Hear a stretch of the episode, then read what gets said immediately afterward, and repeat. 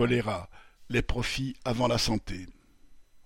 L'ONU a lancé une alerte sur une « pandémie des pauvres », l'épidémie de choléra qui touche près d'un milliard de personnes dans quarante-trois pays, les plus pauvres bien sûr. En effet, alors que le choléra reculait depuis dix années à l'échelle mondiale, la tendance s'est inversée en 2021 et, depuis le début de 2023, vingt-quatre pays ont signalé des épidémies contre quinze en 2022. Des pays non touchés par le choléra le sont désormais et les taux de mortalité dépassent celui habituellement constaté de 1%, avec une mortalité accrue chez les enfants où les diarrhées et vomissements peuvent être particulièrement dangereux. On connaît parfaitement les causes de cette maladie, due à une bactérie présente dans l'eau et avant tout liée aux conditions de vie des plus pauvres, sans accès à l'eau potable, à l'hygiène élémentaire et aux soins. C'est la pauvreté qui tue dans bien des pays du tiers-monde, ravagés pour certains par des guerres qui obligent à des déplacements de population. Et c'est sans parler des changements climatiques, cyclones, inondations, etc.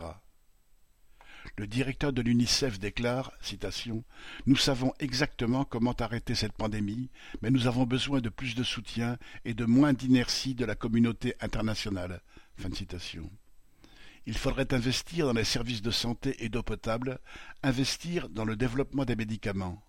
L'OMS et l'UNICEF demandent 640 millions de dollars dans l'année pour intervenir efficacement et mettre à la disposition des pays touchés les moyens de réhydrater les malades et de leur fournir les antibiotiques nécessaires. Il faudrait aussi disposer du vaccin efficace qui fait défaut. Alors que dix-huit millions de doses seraient nécessaires, les laboratoires qui les fabriquent n'en ont fourni que huit millions, considérant sans doute que ces populations pauvres n'ont pas les moyens de payer. L'OMS, ne pouvant obtenir ces doses, a donc recommandé une seule dose de vaccin au lieu de deux, couvrant en quelque sorte cette situation scandaleuse de son autorité scientifique.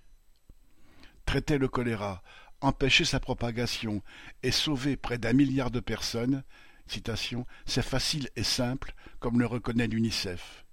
Mais, au lieu des 640 millions de dollars qui seraient nécessaires, des milliards de dollars sont votés pour les budgets militaires. Ce n'est pas de l'inertie de la communauté internationale qu'il faut parler, mais de choix conscients et criminels. Cédric Duval.